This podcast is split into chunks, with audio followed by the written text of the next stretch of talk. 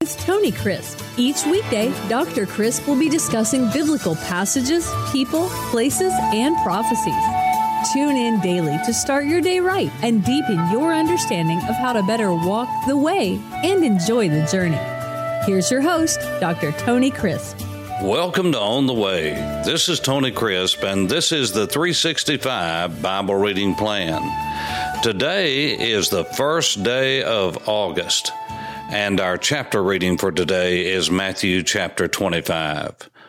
Now, we've got a lot of ground to cover, so I want to back up, if we could, to Matthew chapter 24 and get the context.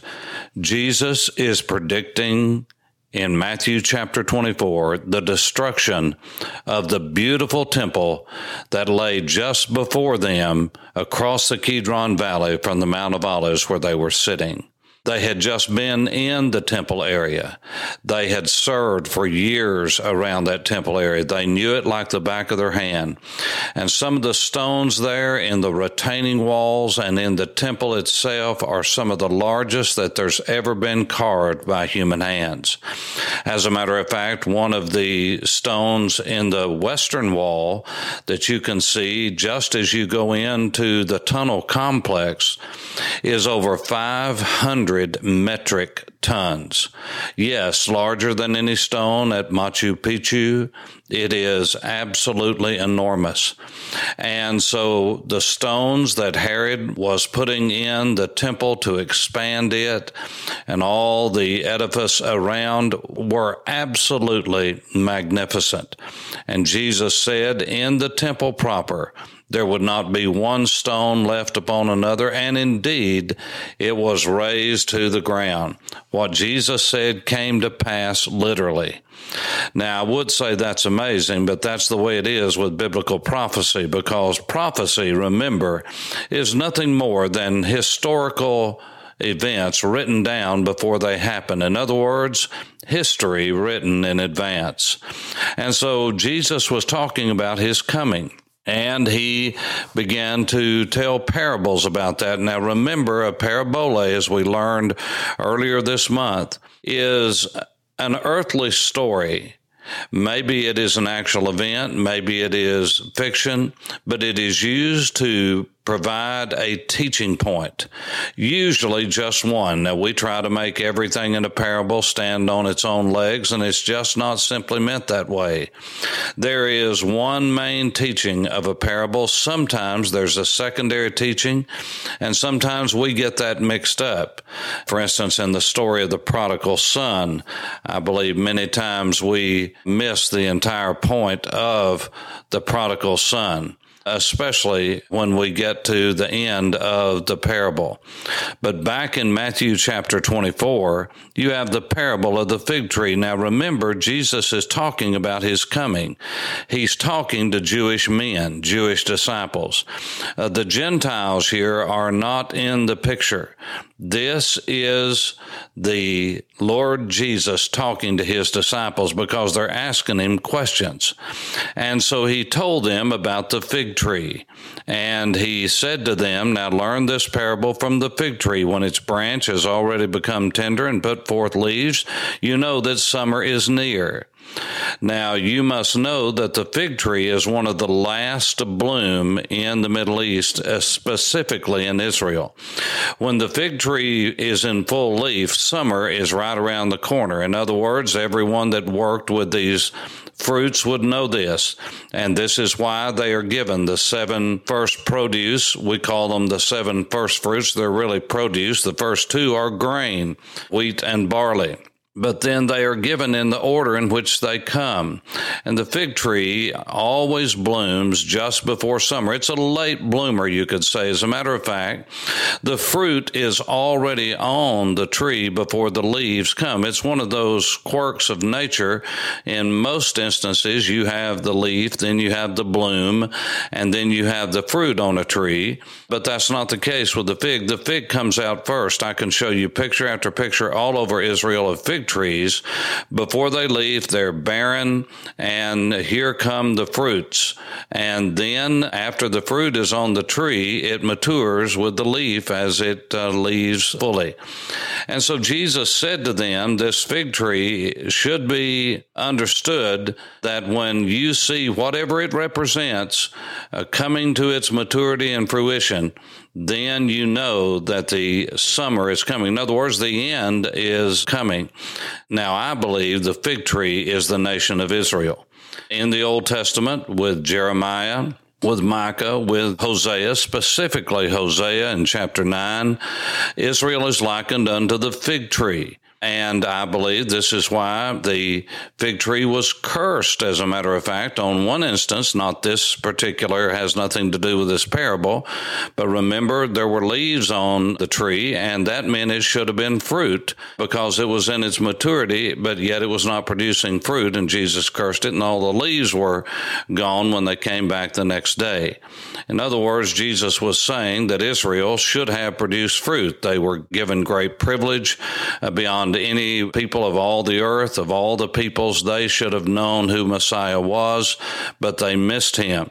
And so you have in verse 32 this parable of the fig tree, and Jesus said, when you see it putting forth leaves, the fruit's already on the tree, you know that it's the last of the bloomers, and so therefore you should know that the end is near. So you also, when you see all these things, know, verse 33, that it is near. What? This coming of the Son of Man that he's been talking about in verses 29 uh, through 31. And so you have this parable told. Then in verse 36 of chapter 24, Jesus talks about the suddenness of it. After a long period of warning, God will warn and warn and warn, and then all of a sudden it's going to happen and there will be no warning. And he uses Noah as an example. And he said it will be so quick that two men will be in the field, one will be taken, the other left. Two women will be grinding at the mill, one will be taken, the other left. That's verse 40 and 41. And so he said, Watch therefore, watch therefore, for you do not know what hour the Lord is coming. And uh, he said, if they would have known, they would have prepared. Well, now is the time to prepare. God has been warning us now for 2,000 years that this is coming. And as you know, uh, Peter said that people would say when it comes time for the prophecy to come to fruition, that people will say, I've always heard about that since I was a boy. And uh, the Lord hadn't come yet. And so they began to be lax and start coasting. Well, that's a good way to go downhill. And so that's exactly what happened. So the Lord said, Watch therefore, for you do not know the hour in which I'm coming. And so this was the sign of Noah and it talks about the suddenness of his return. Then the faithful steward and the evil steward is talked about in verse 45, and that is say that you can read the sky, you know, when everything is just right, but you, you haven't gotten it yet, you're missing it. And so the Lord told his disciples to understand that they did not be deceived. And this is why in chapter 24 he opened with a warning about deception. Now, chapter 25 opens with the parable of the wise and foolish virgins. This is a another parable to say to his disciples, you need to be ready. You need to have wisdom. You need to be discerning.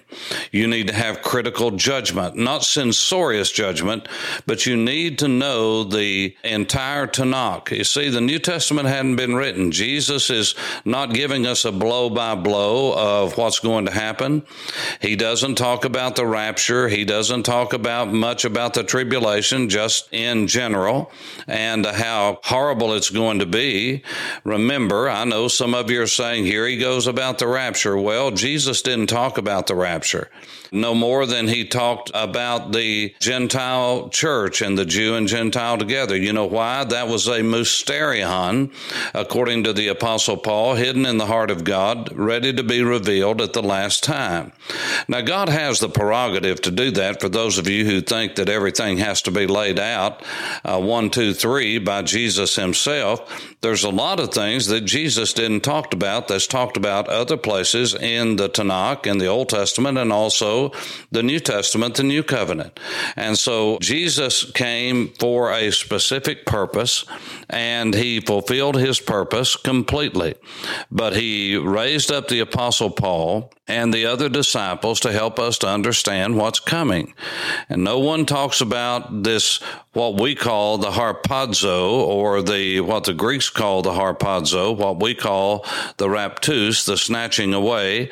Only the apostle Paul really goes into that in detail. Why? Because he was the apostle to the Gentiles and it was a mystery hidden in the heart of God, just like Israel and the church being one during this present age. And so you have this parable of the wise and foolish virgins. Now you have people trying to say, well, the five were saved, ten were saved, others were not. This is not what the parable about, about who's saved and who's not. It's about preparation. It's about wisdom. Then the parable of the talents. That is the parable that deals with uh, being faithful to God in whatever position, whatever lot in life you are sovereignly given by God, whether that's you are uh, gifted with multiple gifts or you've got an assignment that might not be as what you believe as admirable as another. It doesn't matter. God gives to us gifts according to his own pleasure, not according to ours, and not according to what necessarily we ask for. God is sovereign. He knows what we can handle and what we cannot. And so the parable of the talents has to do with being faithful with whatever lot in life you have, not how much you have, but it's what you do with what you do have. That's what this is all about. And it talks about the Lord being the final judge. And that's why when you come to verse 31, you have Jesus talking about how he will judge the nations one day. In other words, God himself is going to have the final say. Now, I want to stop here for just a moment and help you to understand something that we often forget. In our days when we see wicked men coming to the forefront, wicked women coming to the forefront, we see the discombobulation of uh, culture and society as the West has known. And we wonder if our nation and our government and this experiment of democracy will last. Well, let me just tell you, it may or it may not, but the Lord's timetable is not dependent upon that because God is going to have the last say those in the Middle East, the Islamists that want to destroy Israel, Iran that wants to destroy Israel, the anti Semitism that is in the world today, the anti Christian, anti God movement that is in the world today. Now, number one, it's always been there. It's been there since the curse, it's been there since Adam. But it intensifies at different periods in history, and the scripture says, in the last days, there will be perilous times. There will be times when the love of many will wax cold. In other words, it's going to be an unparalleled, unprecedented time of persecution, of godlessness, and even the people of God will turn away to listening to whatever tickles their ears. Even those that are truly born again and those who are walking with God, they will have some walking beside them that do not love the Lord and, and have not been faithful to Him. But all to say, when it comes down to world rulers, just like with individuals, God will have the last say. From time to time, when I have been working in Washington, D.C., meeting with senators and meeting with House members in relation to the U.S. Israel relationship. I will have people that are with me, and we will begin to talk many times about biblical prophecy. They will say to me, What is going to happen with this Palestinian situation and the nation of Israel and the Arabs when Messiah comes? And I tell them what I'm going to tell you right now. they will often say when Messiah comes during the Messianic age, will Messiah take sides with the nation of Israel or will he side with the Palestinians because there's a teaching that replaces Israel and says God's finished with Israel? I believe that's heretical. I believe it's not only bad teaching, I believe it's heresy. I understand how people get there. I just totally disagree with them. But I often say to my colleagues in Washington from all over the United States, when Messiah comes, he is not coming to take sides, he's coming to take over. For On the Way, this is Tony Crisp. Thanks for listening to On the Way with Tony Crisp. Tune in every weekday for information on biblical passages, people, places, and prophecies. Fridays are for your questions. Email your questions to questions at tonycrisp.org, then just listen for your question to be answered on Friday's podcast. That's questions at tonycrisp.org. Thanks for listening and have a blessed day on the way.